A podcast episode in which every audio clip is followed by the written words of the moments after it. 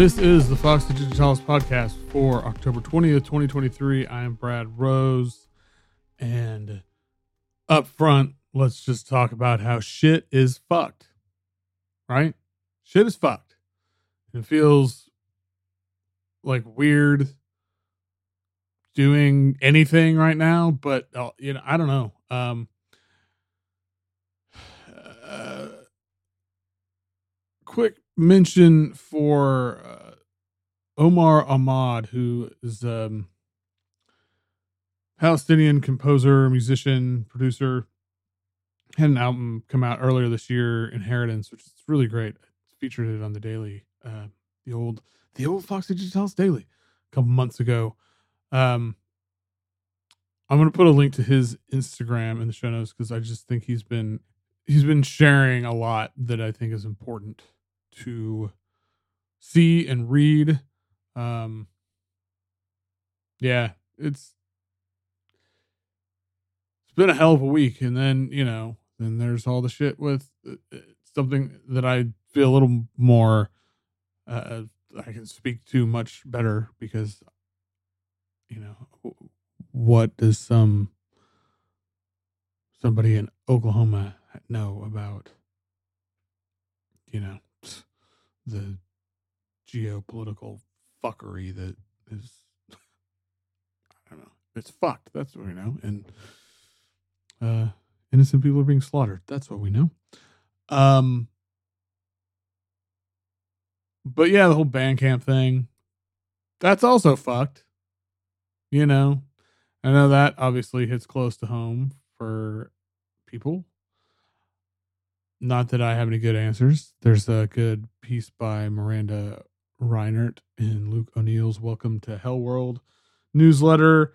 Uh, Philip Sherburne had a really great piece on Pitchfork that, you know, they go, go into a lot of depth and whatnot about what's happened, what does it mean.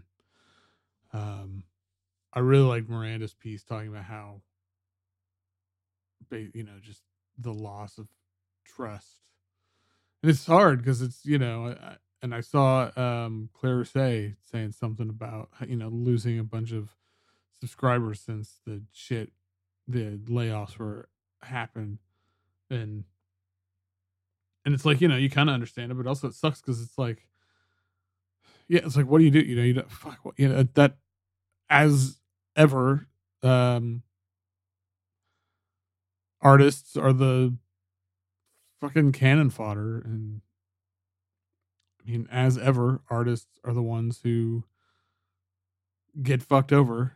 Um, you know, there's not alternatives now. I see a lot of, you know, build a website. You can do that. It's, yeah, you can. And sure, you know, um, but it's not that simple. It's it's not the same thing. Like you know, I think just from Foxy Digitalis perspective, I make a really concerted effort most weeks to just go dig through stuff and try to find try to find interesting sounds from people and places that you know are outside of what is normally covered um and for better or worse, like Bandcamp makes that really easy with their tagging system and and the editorial stuff, but especially their tagging. Like you know, I mean, that's been a big thing for finding stuff. And then and then the you know uh community aspect or whatever, because you can you find something right, and you're like, oh, this is cool. Oh, I see that these other three people own it. What else are they listening to? And then you you know, there, it's just like rabbit hole after rabbit hole and you know artist websites that's a lot that's a lot different trying to do that because it's like how do you find it's like yes you should have your own website and sell your own things but how do people find it if they don't know it exists? Especially because you know search engines suck shit now. And yeah, and then you know a lot of people talking about like co-ops and stuff. Those are cool ideas, but then who gets left out, right? I mean, there there's a lot of gatekeeping involved there, and again, um, and and then you know, like yeah, zines zines are great. Not everybody has the ability to make a zine. Not everybody has, you know, I mean, um, well, we need to focus on local communities. Well, yes, of course, but then also there's a lot of people who there is not much of a local community where they have. So what are they supposed to do? You know, I mean, even in Tulsa, there's not a lot. Uh, there's something, but there's not. A, you know, it's not Chicago or New York or Seattle or whatever. Um, and then you know there are people who are in way more isolated places than that. So what about those people, those artists? So yeah, I mean, it sucks. It sucks.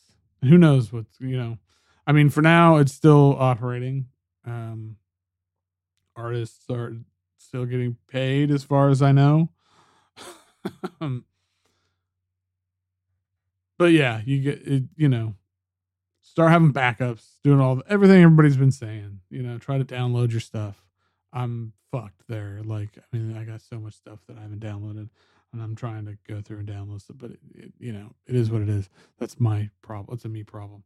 Um, but yeah, it's just not been a good. It's been you know not a good, not a great week. Um, I'm no beacon of hope here it's I mean it's been an okay week personally because it's been fall break for my kid and I've been hanging out and stuff. That's cool. Those moments are a respite, but I also recognize that that's privileged in and of itself. So, yeah, I hope everybody's taking care of themselves, taking care of each other, doing all that. You know, we only got each other best we can. Um, I do want to mention a couple things, or at least one thing. I want to mention that Lula Yourke has a new album coming out next year that was just announced called Volta, and it sounds really good. The first video single is out, and it's really awesome. Um, you can pre-order that. There's a couple different versions or different packages on um, label website. So that is linked below. And and is great. So you know, I mean that's I mean I just discovered her music this year. Um and that was one where I think I think she reached out to me and sent me a promo, but um her music's been a one of those like really small, wonderful little joys, you know. Um, but that you know that's the other thing with like not to keep going back to it, but uh, you know, just just digging through things and trying to find things on my own. Like, I never want to rely on my inbox to um, determine coverage, things I'm writing about. Like, yeah, that's a part of it because you know a lot of cool people reach out to people I don't know, especially you know, I mean, those are all legit things, but there's so many that don't. You know, whether they they don't know, they don't have the time, they don't have the um capacity, whatever, you know, like there's all these things that and that and those aspect aspects of Bandcamp being lost are those are like the things that are I think the most difficult to replicate. Um because yeah, I don't know. Gatekeeping sucks in all its forms. And obviously there you know there's layers here. But um I, you know, I hope whatever stuff pops up in its place or whatever is not exclusive and does not you know makes real efforts to be accessible for anyone because that's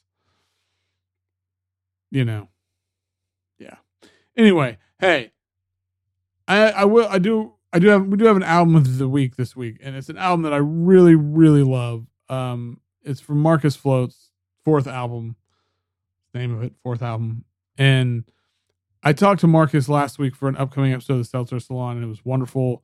And I just really love this album, and so I want to talk about it a little bit more and try to you know leave this episode of the podcast with something good. So, album of the week, Markus Floats fourth album on Constellation Records.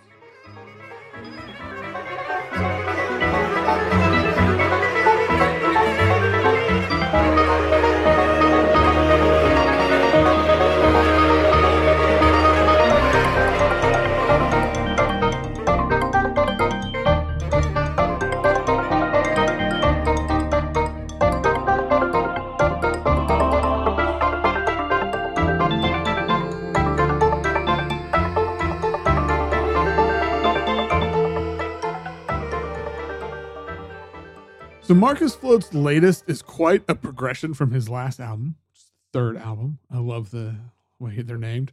Um, but I mean, it does carry kind of a similar spirit. But the most so obviously the most obvious difference, obviously the most obvious difference, is of course the acoustic instrumentation, and that comes from a band that he also plays bass in, uh, the Egyptian Cotton Orchestra.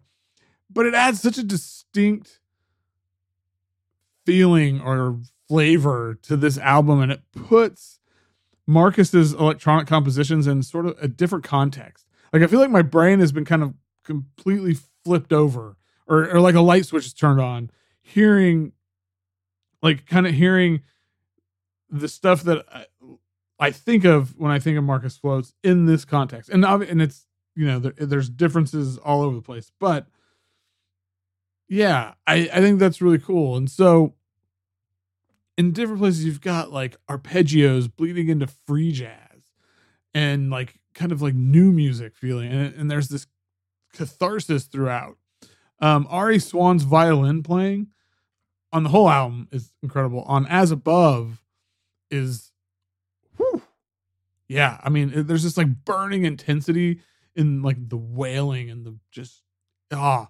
And then it kind of bumps into James Goddard sax playing, which is it has this, it's frenetic and it's propulsive, and all of it comes together, you know, with the percussion and the electronics. It all comes together, and it somehow it feels massive and airy at the same time. It's incredible and it's seemingly impossible, but but even like with that sort of huge scope or whatever, there are also more reflective moments. Like Death Part 2, it sort of unfolds slowly and it's drowning in this inner emotional turmoil. It's like kind of beautiful and heartbreaking. And Swan and Goddard, again, like they're they intertwine in ways that feel really vulnerable and really expressive, but it's like they they're in the same space and it's all very close, but they also are giving each other space. And it's kind of this really I don't know, it feels like this really kind of special moment.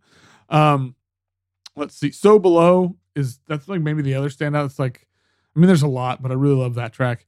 Uh, Markus has so much going on here with the synths and the electronics, like the, and the way he's using vocal samples. It actually reminds me a bit of um, some of Jean Piché's early um, heliograms or his just early Fairlight based music. Generally, like there's a real, it feels like that, but more contemporary.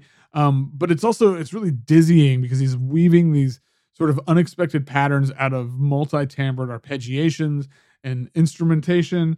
And there's a real there's this like brassy-ish synth sound that really plays off the sax runs in parts. That's just it's like pure catharsis and it just is kind of intoxicating. It's unreal. And the whole thing is like lightning quick and it's it, like it's it feels like uh, like almost panicky. Not I don't know if that's the right word, but like because there's it's going so fast and there's so much thing. And it's like it's trying to get somewhere, but it also it, there's this like real like pointed purpose to it that keeps it more at ease. I don't know. It there's a lot of these things that are going on in this record that I'm just like, how is this these two things happening at once? It's amazing. Um, but yeah, amazing album. It's like really really a triumph. It's so many things at once, it, that it becomes this sort of singular, unique slice of like jazz adjacent experimental electronic music or something. It's so good. Um, and like I said, look for a conversation soon with him on the Seltzer Salon. And yeah, pick up the record. It's out today. Um, all right, guys. that's it. That's it for today. Um, seriously, take care of yourself. Okay, take a deep breath. Just be there for each other. I don't know. Do what you can. Um, holler at me. You know where to find me. All over social media. Send me a voicemail. Join the Patreon, patreon.com slash Foxy Digitalis. All the things, all the time. And always remember, sound is for everyone.